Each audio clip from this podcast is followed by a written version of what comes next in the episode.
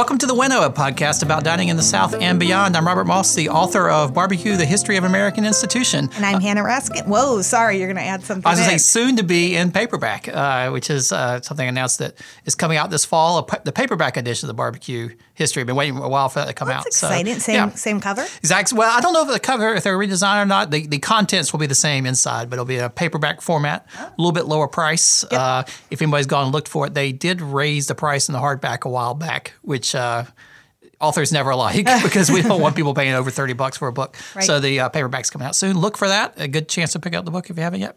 So anyway, I'm Robert Ross, author of the soon-to-be in paperback Barbecue: The History of American Institution. And I'm Hannah Raskin, food editor of the Post and Courier, always in paper. Always in paper, sometimes well, digital as well. Yeah. Well, today we are doing the steak and ham uh, edition of the Winnow. We're going to talk about meats in, in various different formats, and we uh, we'll, we'll start off because the, with the steak. southern meats. Yes, southern meats. Which actually, uh, one of the most surprising things about your recent article about, uh, I guess you call them Japanese steakhouse, teppanyaki, if you want to use that term. but- Absolutely. They um, it seems to be that elsewhere they tend to call it teppanyaki. In California, you would say teppanyaki. Here in the South, we tend to say Japanese steakhouse or hibachi. Now, I grew up in South Carolina, Mm-hmm. uh, and what I was surprised to to learn is that it's sort of like you, you don't learn, you don't get these things until somebody from the outside points it out. I just assumed that everywhere in the country had Japanese steakhouses, just like we have on every corner here in, in South Carolina. Certainly, I see them when I travel. I just never thought of it that much, and I realized we really get. Well, actually, maybe not quite the concentration as we have, not just in the South, but particularly here in the Carolinas. Right. So I guess we should preface what we're talking about is a story I wrote about Japanese That's right. steakhouses in the Carolinas. Um, and yeah, you're absolutely right. It was so interesting. The reader reaction was exactly as you would predict. Those living in North and South Carolina were like, I thought it was like this everywhere. and those who were, were like, Are you kidding? So it was really interesting. I mean, I, I, I can't tell you how many people um, north of probably around DC weren't even familiar with white sauce as a concept. Which Shocking, Yes, right? yes. Yeah. I, Yep. I just assumed everyone would be because it's not something that screams South Carolina or Southern to you. It's it's it's uh, I guess Southerners' idea of what Japanese cooking is.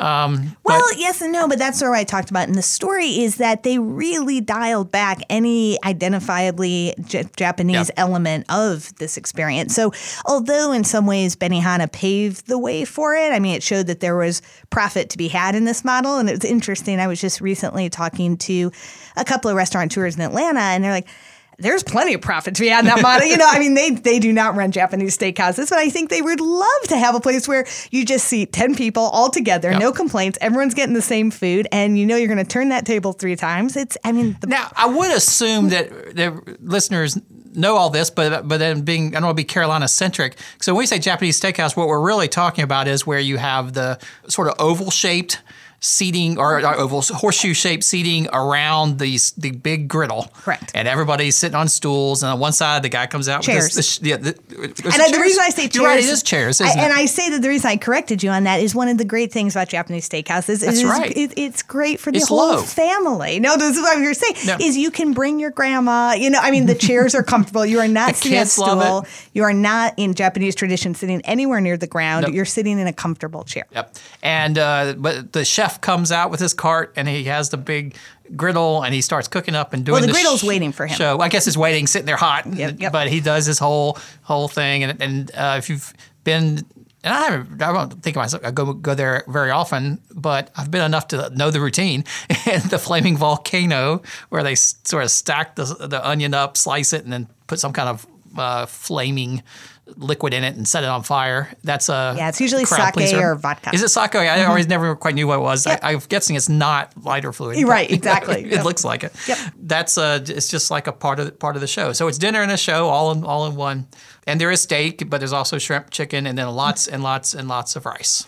Right. Lots of rice. Although, as I said in the story, I mean, that was the interesting thing. So I've been eating at Japanese steakhouses for 20 years. And I, I, I mean, probably longer, but uh, not that much because as you say, it's a really, it's a Carolinian thing. So it wasn't until I was living in Asheville that I started doing this on a regular basis. Right. So, but, so it was really interesting. So in conjunction with this story, I mean, I, I, somebody posted a comment in this story. They're like, I, I can't really tell if the author likes Japanese steakhouse. I'm like, I didn't. There should be no question. I love Japanese steakhouse. I mean, and there have been nights where I am like working late in the newsroom on a Friday night at nine o'clock. I'm like, I'll just go to a Japanese steakhouse. I have gone alone. I'm say, that's one thing I have never done. I I don't think I've ever gone in a group smaller than eight. Well, I'll tell you, I think that's when I first realized how deep the obsession was in the Carolinas. Was eating at a place in uh, in West Asheville when I lived in Asheville, and um, there was a guy at our table who was just on a business trip, and I thought how strange. And he came here alone. and then, you know, the, as I thought about it, I thought, well, I'd like to do that too. And so it's, but the idea, you know, and the chef at that restaurant told me again, this is years and years ago. He's like,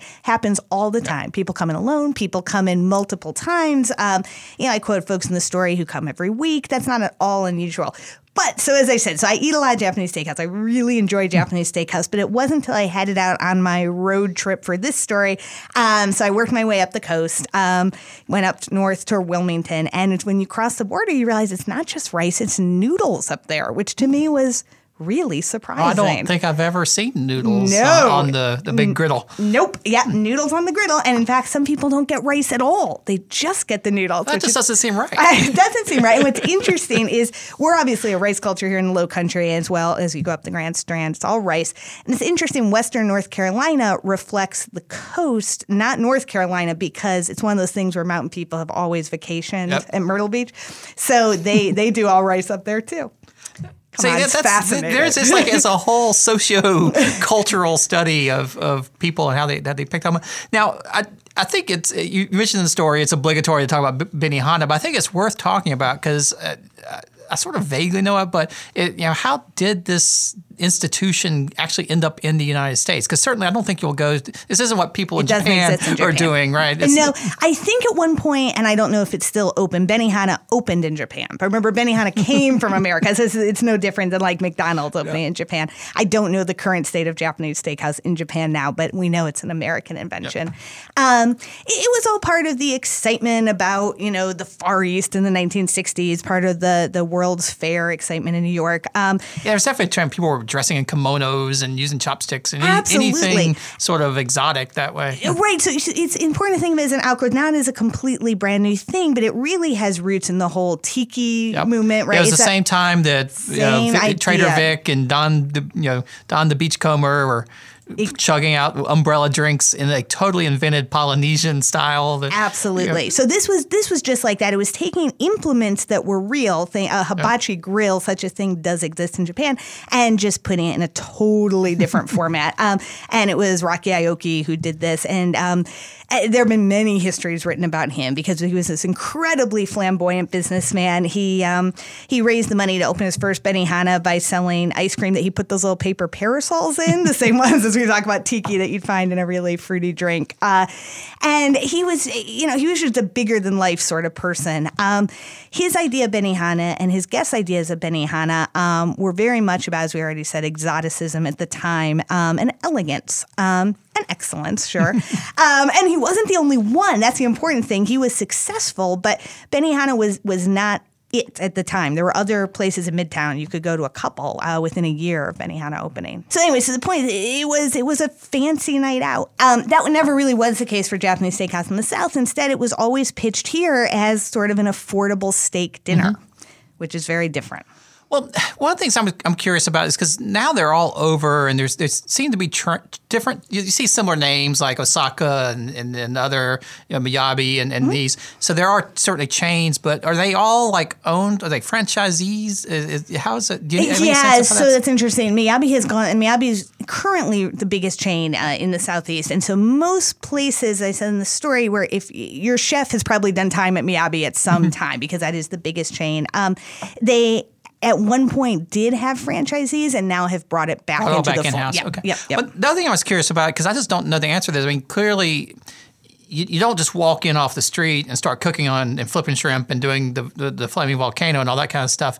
Is it the kind of thing where people sort of yeah, who who are the chefs? Where are they coming from? They all come from Micronesia. Micronesia. Yeah. So um, this was one of the great discoveries. I think this was in your article. yeah, that the owner of Miyabi made. Um, the owner of Miyabi is in fact Japanese, yeah. although he, you know, the only contribution of his heritage is that when they first opened Miyabi is called Kyoto because that's where he was from. Um, but he, he, has, you know, it, it, does not pretend that this is a Japanese enterprise. Um, but he somehow figured out that if you go to Micronesia and recruit workers, because it, just like every other restaurant, uh, Japanese steakhouses are always um, short staffed. So they're looking for more workers. Um, and his feeling was that folks in Micronesia look, as he said, Oriental.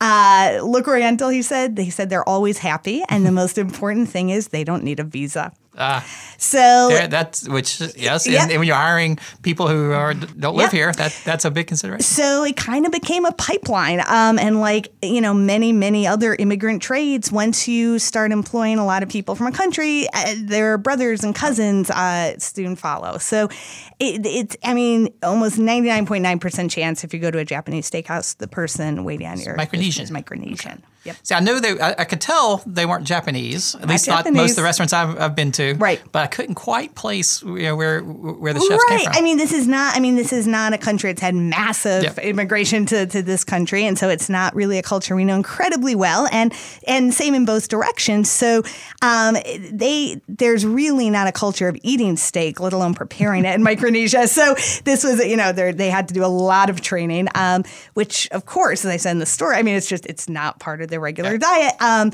but yeah, but now that's that's the core of their labor force. Such an interesting phenomenon, right? You know, like uh, it's amazing. it's amazing. you think about just immigration and ethnicity and and and you know economics. Sorry, go ahead. Well, let's talk about white sauce while yeah. we're in that because that's the other thing that yeah, we talk about rice. You got to have steak. You got to have right. shrimp and, and chicken. Yep. But you got to have the white sauce. What is what is in the white sauce? So Mr. Maeda, owner of Miyabi, um, claims that he uh, invented white sauce. And interestingly, there aren't too many counterclaims that I can find. I, I, think he probably did invent white sauce, or at least the Miyabi chain did. I think that's a pretty persuasive argument. Um, it is based off Kewpie mayonnaise, which is a mayonnaise familiar to a lot of chefs or folks who shop in Asian markets. It's a heavier, thicker, sweeter Japanese mayonnaise. So ironically, it's actually the most Japanese part of hmm. anything in a Japanese steakhouse, or at least it was to start with. That's sort of why they started as the base. They uh, called up their food distributor. it is interesting, as I wrote, um, Japanese steakhouses then and now, although they want to be seen as very affordable, and indeed they are, they take a tremendous amount of pride in house-made sauces. I did notice, yeah, the, uh, the, the guy you interviewed, he's like, everything's made in house. Make Everything. my own mustard sauce, make my own white sauce. It's all... All the ginger sauce, they all make it in house because I spent a fair amount of time trying to track down, gosh, who's making the white sauce for all these, you know, all these steakhouses. And I couldn't find any distributor who could help me because they really are making it in house. Um, partly because it's not that hard to make. All you need is a big vat of mayonnaise and a whole lot of sugar. Um, and ketchup to give it a little bit of a pink tint. So that's what white sauce is. So the ketchup is makes it because they also call it shrimp sauce. Shrimp sauce. So in North Carolina, they sometimes call it shrimp sauce, and they even sometimes call it pink sauce. Pink sauce. Yum yum sauce is also kind of a, a scattered term for it. so whether the Japanese steakhouses, that was one thing your article left me because yes. it looks like, you know, there are some towns. Let's say I think you found a town that had exactly two restaurants, one of which was a Japanese restaurant. That was such good luck. Yeah. That was real, like boots on the ground reporting. I had no idea I was going to find that, and I really just pulled through a two lane, you know, um, a two lane highway through this little town, and I could not believe it. That it sounds like the the fast casual trend is sort of moving into the Japanese steakhouse yep. as well, where fewer and fewer people want to go sit down and have the full, you know, get the whole family around the the, the big uh, rectangular yep. griddle table, but they're actually getting takeout and getting the the white sauce to go. They're not giving up on their white sauce. So, I mean, the reason I'd always wanted to write this story, and I wanted to write it for so long, I, I don't know what I'm going to do with myself now because this has always been like the dream story. And now that I've written it, I, I just have no purpose in life. Um, but that aside, uh, so white sauce has always brought people together. And so the reason I was first interested in this story is because it's striking to me as someone who eats out professionally on a regular basis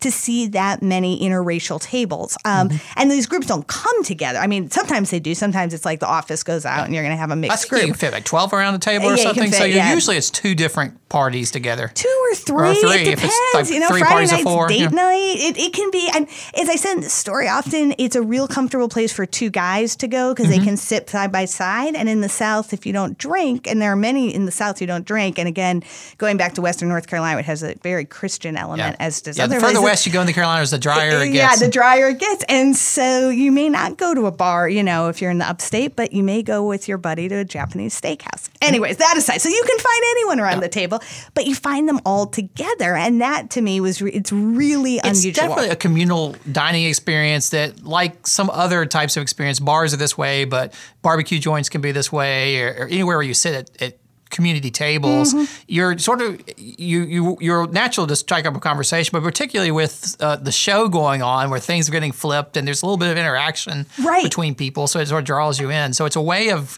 yeah, not just getting a meal, but, but and talking so to people. In, in the case of Miyabi, that was not left up to chance. Uh, I was really interested. Mr. Maeda was talking about they had this strategy at the beginning when people weren't really sure about mixing. You know, this is in the late 70s, early 80s. And, you know, these were strangers and they weren't accustomed to all being together. And so what they would do, we already mentioned how much rice they would serve. They take this huge amount of rice and, and they would serve some to a man at one side of the table and say, well, that comes from the man at the other side of the table. It's like, I think when parents have like a new baby and they want to Yeah. be like, you know, like like, oh, you know, just be friends. You know, so they say this comes and they say say thank you, and so one stranger would say thank you oh, so to they the were other. actively getting people to actively, to actively making sure that they were, you know, appreciating and enjoying one another, which is terrific. And so that's the reason I was interested in this, and that's the reason that I'm worried for the future of Japanese steakhouse because now people, as you say, can get their white sauce in these fast food environment. I couldn't even fathom going getting takeout. That that was something that would never cross my mind because it's it's not about getting the rice and the steak. It's about sitting around the big uh, the big table, watching the show, and you know having the kids there. It's it's much better if you have kids who, who Yeah. really get excited about you know, knives well, and, it- and fire and It- things it- like that. Okay, so the watching the show, it's really this is as I said in the story. So the problem is now everyone on YouTube is doing it better than Yeah. the guy in front of you, and the chefs say that they think those guys on YouTube aren't even using sharp knives. you know, they're doing 14 takes. And it's like nobody catches the shrimp in his hat every time, but you get on YouTube and you think they do. And it, you know, as as the chefs were telling me this, I kept thinking about you hear it's so hard for like young women uh, in the dating world today because there's like so much porn online. You know, and they're okay. like it's not real, and that's kind of what these chefs are dealing with, where it's like. That's not really how it is. Man, yeah, I It just about that ruins part. everything. Yeah, YouTube's just crushing everything. Is Well, the social yeah, I media? mean, it thanks just it again. creates you know eh, eh, these unfulfilled expectations, um, and so you know where it got to the point where I was at a steakhouse in Florence, and the guy's like watching a, a chef on his phone when there's a chef right in front of him. So you know the demand for this kind of entertainment, the interest in this entertainment, possibly the patience for this entertainment, uh, is really fading. But the white ha- white sauce passion is unabated, and so again because of that, this fast food model where you just run in and get it to go.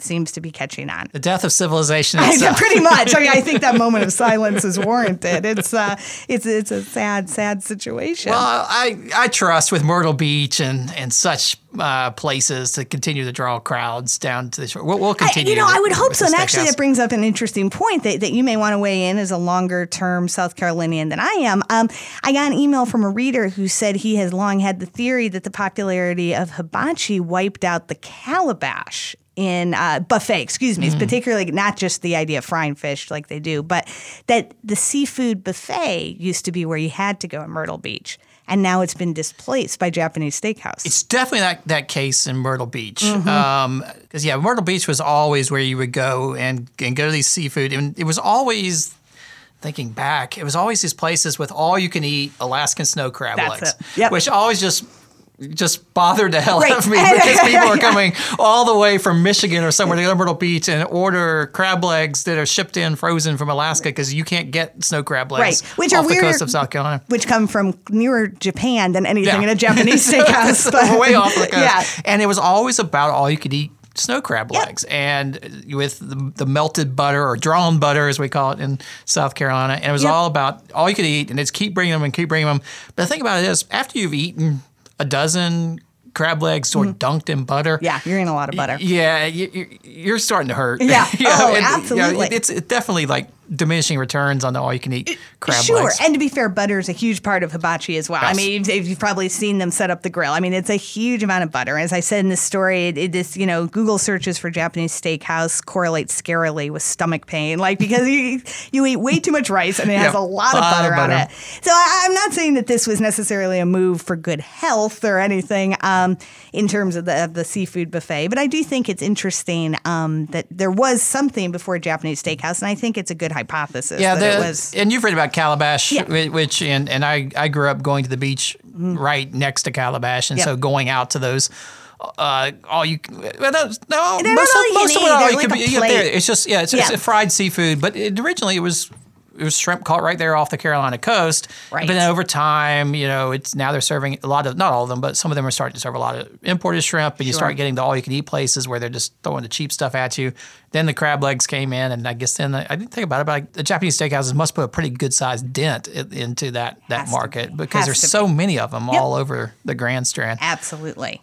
Yep. Well, as long as YouTube doesn't completely crush the, the notion of somebody sitting at that table watching another chef on YouTube is like one of the most sad, the saddest things I've heard in a long time. it really is. Um, So- but it was it was great to write this story, and it was great to just you know bring attention to Japanese steakhouse because I think exactly as you said at the outset, it's one of those things you don't really think about. Um, so it was nice to have this opportunity to celebrate something that's really worth celebrating. If you're in the Carolinas, you owe it to yourself to sample our special local specialties Yes. at the Japanese takeout. No, absolutely. I mean, I don't think Northerners would think to do that. I right? think that no visit to the Grand Strand would be complete without uh, a little teppanyaki show. Amen. I actually went to Miyabi this weekend. Oh yeah, I did. I did notice that on your Yeah. your uh, Twitter feed. I, and I, Emery, I want to hear all about your experience. First of all, was it filled with Post and Courier readers? Because everyone was like, I have Oh, a wow. taste. I for- don't know. It was packed. Yeah, okay. I mean, it's, you, it's you, Hannah, you may have single-handedly given I like a boost Miyabi. to, to the Miyabi chain.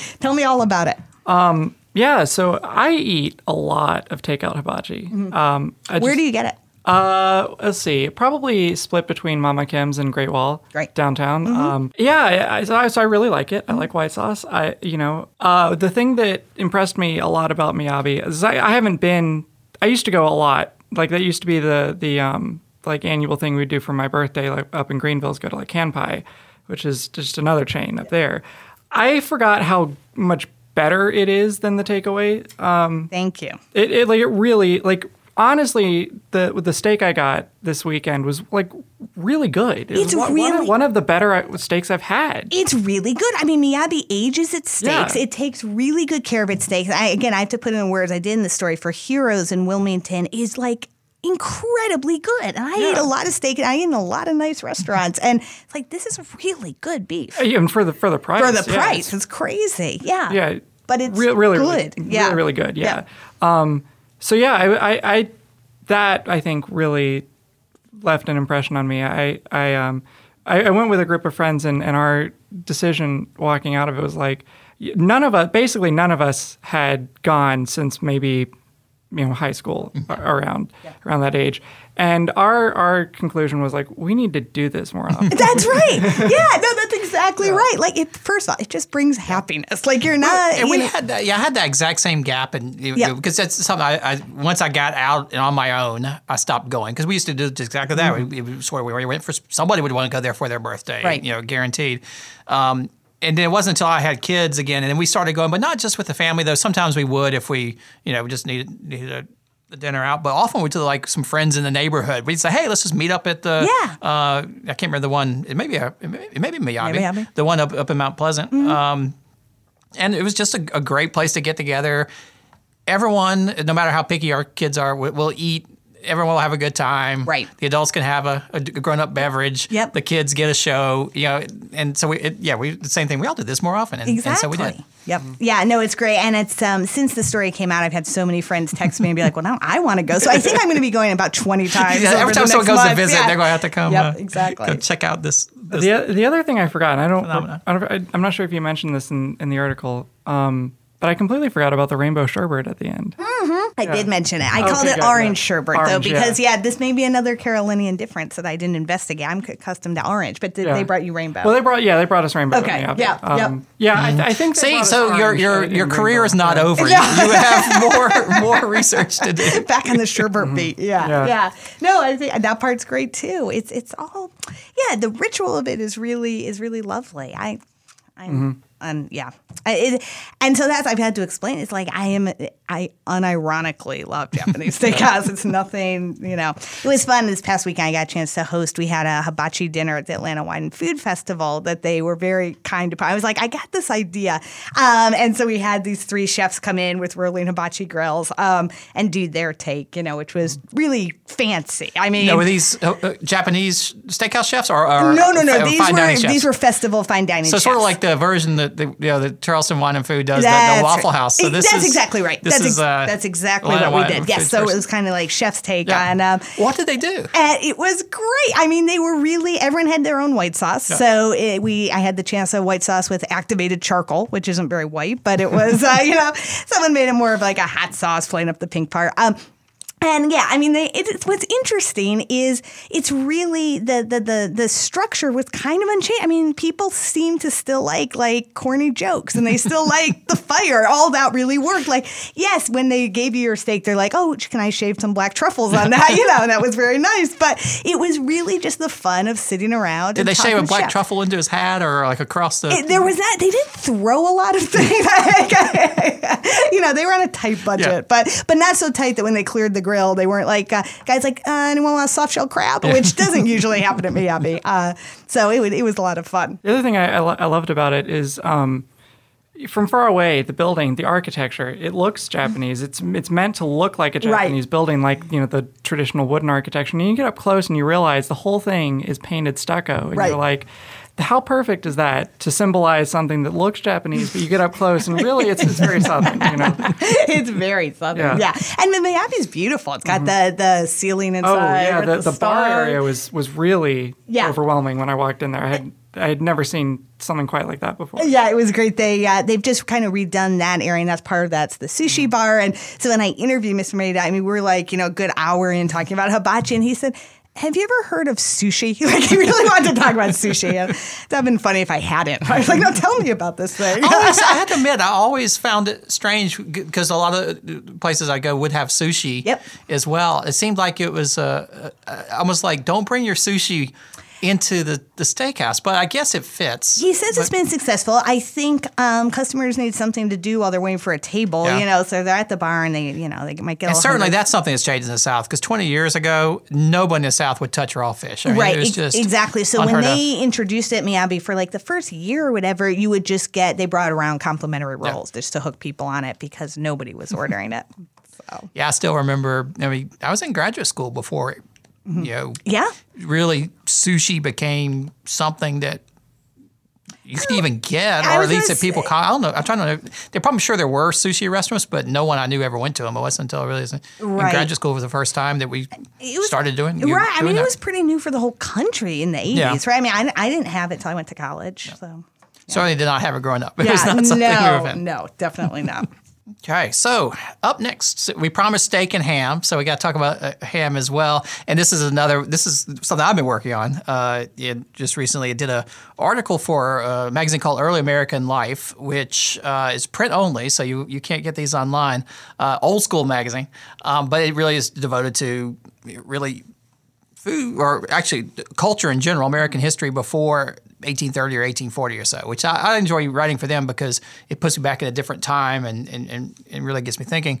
But the editor has asked me to do a piece on country ham, and I thought it was funny because they they I talked to him first on the phone, and clearly the edit- this, that is, it's published out of Cleveland, Ohio. Had really no idea what country ham was. Um, so speaking of sort of no one knows what a Japanese steakhouse is, uh, they literally don't. They really didn't know much at all about country ham. And, the, and so, as they usually do when I do an assignment for them, they'll, they'll say, "Well, here's the kind of things, questions we have about this topic." And it, theirs were usually they're very pointed. Theirs were more like, "What is country ham? What makes it different from regular ham? Is it the way it's cooked?" And so I, I dug into it, and, and I ended up writing that basically um, it's, it's sort of asking the wrong question. It, it's because country ham originally, in, certainly before 1830, was just ham. Um, there was there was no because everyone lived in the country. yeah, and not only that, but the way they you know Yeah. the way they prepared ham today, country the good country hams today, like you know, Benton's country hams from Tennessee and Edwards country hams from up in Surry, Virginia. Uh, those are all made with the traditional methods that would have been used back in the beginning, uh, the, the, back in the 18th century. Well, now I guess you got to clear something up for me. So now, city ham, does it actually have sugar added? Ah, good question. that that is true. That it, indeed it does. In fact, um, this is something that I uh, never saw. I've, I've seen people write about uh, country ham and city ham and sort of the transition from one to the other, which I wrote about. But I have a theory on that, uh, uh, on how that that first came about, um, which is. And it involves sugar. Sugar was actually sort of the, the key difference what- yeah. between a country ham and a city ham. Um, interestingly enough, people have been curing ham anywhere there's been pork for centuries and centuries, uh, from England all the way to, to China. So China has China has a long-standing ham making tradition, but in most places it's it's salt cured. But is and air dried. It's not smoked. Mm-hmm. That's actually a big difference between American country ham and other types of, of ham. So certainly the English um, I didn't know any of this until I did the research, but archaeologists have not found evidence of smokehouses on you know English farms and and, and estates and, and all that. There is a, obviously a long tradition of smoking meats in in Germany uh, and Holland, so in, in those areas, but it was not part of the English foodways tradition. But it quickly became a part of the English colonists' foodways tradition once they arrived in Virginia and realized that their traditional way of uh, you know, taking a ham and preserving with salt, uh, it would still go bad in the hot climate. It, it wouldn't last, and it's not exactly clear, but I'm pretty I'm pretty confident that they learned that they borrowed a lot of the smoking techniques from the Native Americans uh, because the various tribes of Pow- Powhatan, Powhatan and the Algonquins all would preserve fish and things uh, by smoking it over meat. And so, very, very early on, Virginians were, were starting to procure their, their hams and other types of pork and meat uh, through smoking. And that was actually the way country ham originated, or, or ham originated. It was a way of, at hog killing time, you would uh, render the lard into fat. You'd use the blood for blood pudding. You would, uh, you know, use the entrails for various things because they ate every piece of it. Uh, the the uh, ribs and uh, the tenderloin were actually eaten fresh. Then all the big cuts, the hams, the shoulders, and then the side meat, what we call bacon today, would be hung in the smokehouse. Well, they'd be salted, allowed to cure, and then hung in the smokehouse and dosed with smoke, and then kept in the smokehouse year round because it was almost sort of a refrigerator. They'd every now and again get a fire going again to because there was no refrigeration, so it was a way of, of preserving it. And that early on was what ham was. Early in the 19th century, the or actually as late as the 1780s, 1790s, Virginia started exporting their hams to the Caribbean, uh, all up and down the, the, the, the coast, and then eventually all the way to England. And around the same time, 1810s, 1820s, we started importing Westphalia ham uh, from Westphalia, the, the region in Germany, which was one of the places, curiously enough, that smoked their hams as well. And Thomas Jefferson, in fact, when he was uh, the minister of France, toured through Westphalia and noticed them smoking hams. He said, Here they think they're the only place in the world that smokes ham. They don't know that we do it in oh, Virginia. so, Westphalia and Virginia were the two hmm. prized hams in the early part of the 19th century. Hmm. And then along comes sugar. Mm-hmm. so, I, I, I have to. I haven't tried Westphalia ham since I, I wrote this article, and I, but I assume it's still made by the similar old methods. But one of the things it was smoked over juniper and beechwood, whereas in Virginia they smoked their hams over uh, hickory almost exclusively. So I think it would have a sweeter flavor. Right. Like so many things in the 19th century, like whiskey, uh, like cream cheese, I, I, my, it's my contention that American ham, as we think of it today, city ham, evolved uh, out of imi- well, as a way to imitate the expensive imported Westphalia ham. In fact, it, it- you can find ads early on for sugar cured ham, imitation of, and some would say, and superior to the finest Westphalia. Hmm. And a guy named Charles Duffield, who established Duffield's Hams in Cincinnati, he got started making imitation uh, Westphalia ham hmm. and marketing as such. And the big difference was that it would be wet cured mm-hmm. and it would be sugar cured. So what they would actually do is make what they call a pickle. Uh, so it's, in, in the Virginia tradition, it'd be rubbing the hams with salt and then letting them air dry, maybe using a little saltpeter uh, to, as extra preservative, and then they would later put black pepper on it to keep the, the flies off. But that would be it. It'd be dry cured and then allowed to hang. Uh, in the newer hams, they would pack them in these tubs and then make a brine solution with a lot of either brown sugar or molasses, and then pour them over the, the hams and let them pickle basically in there for a, a long time before taking them out, drying them off, and then smoking them.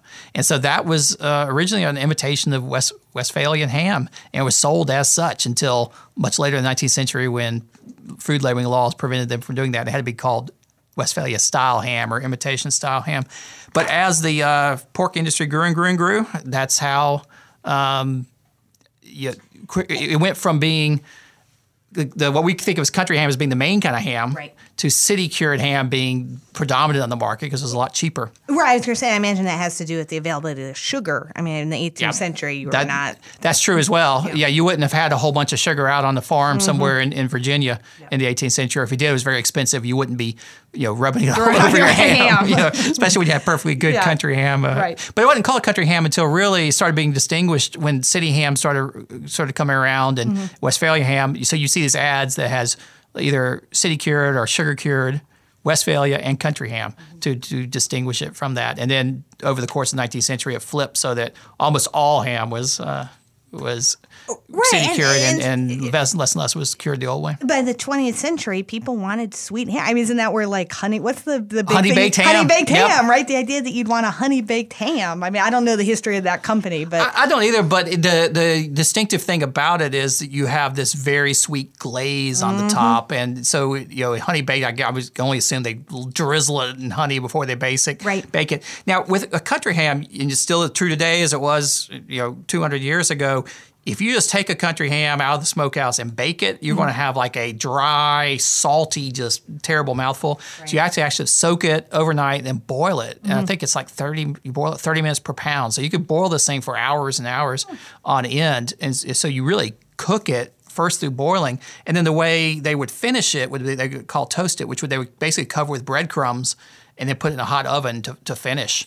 Uh, but no mention of sweet glazes or anything like that. It was not a I- sweet product. no, I don't know enough about. Yeah, I just know when I was a little girl, we used to have just like a slice Yep. of it. Must have been that honey baked ham or an imitation. You know, just so sweet. I just remember it would just glisten on those edges. Well, know. and the South, Coca Cola hams Right, are, are still that's- yeah. quite common where you just you pour Coca Cola over Right, the top of the ham before right. you bake it. Yep. You really can't do that with a country ham, at least not until you've soaked it or not being good. But if you buy one of the uh, spiral cut or those those big hams, yeah, you can certainly do that. and I, I mean, because obviously sweet and pork go together a lot of places Yep. in American food, and obviously barbecue sauce is often pretty sweet itself. You know, I mean, there's a lot of sweet, but but it does seem like there isn't much of an old country inspiration for that. Like, I don't remember ever biting into a German sausage and thinking like, oh, I'll take a cup of coffee with that sugary. Yeah, sweetness was really a phenomenon of the 20th century Yeah. when sugar became Right. Mm-hmm. available. I've written about sweet tea. No one was really well to the extent people were drinking tea, they were drinking it hot, not very sweet, and it really you know it didn't become omnipresent. Right. It, it, it was common in the South in the 20th century, but omnipresent by the late 20th century, Mm-hmm. and our diets just have gone steadily sweeter and sweeter and sweeter in the South over the last 100 years. But yeah, if you ever had it like you go to a Husk Bar or someplace like that where they have the big old joint of country ham up there and they just shave it off, it's so wonderful. It's just salty Yeah, and it's I- rich. it and- is uh, it is all of those things. And although I feel like I'm some being somewhat derisive about the sugar and the ham, if you have a country ham and an old fashioned, it's actually Yes. goes together. Those are, that, that is a good combination. Yes. You want a little sweetness. Yeah, but, exactly. But it doesn't need to come like radiating out, of the, out of the ham. Yep, yep. you can get it from somewhere else. Put it all together, Japanese steak and country ham. If, if we could somehow combine those in a restaurant, that would be the most southern thing ever. well, I'll, I'll get to work on too that. overwhelming. overwhelming.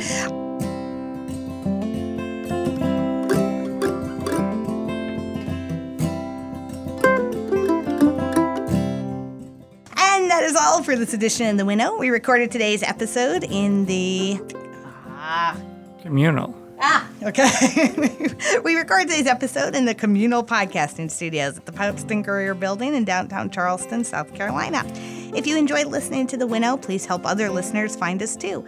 Just go to iTunes, SoundCloud, or wherever you download your podcasts and like us or leave a rating.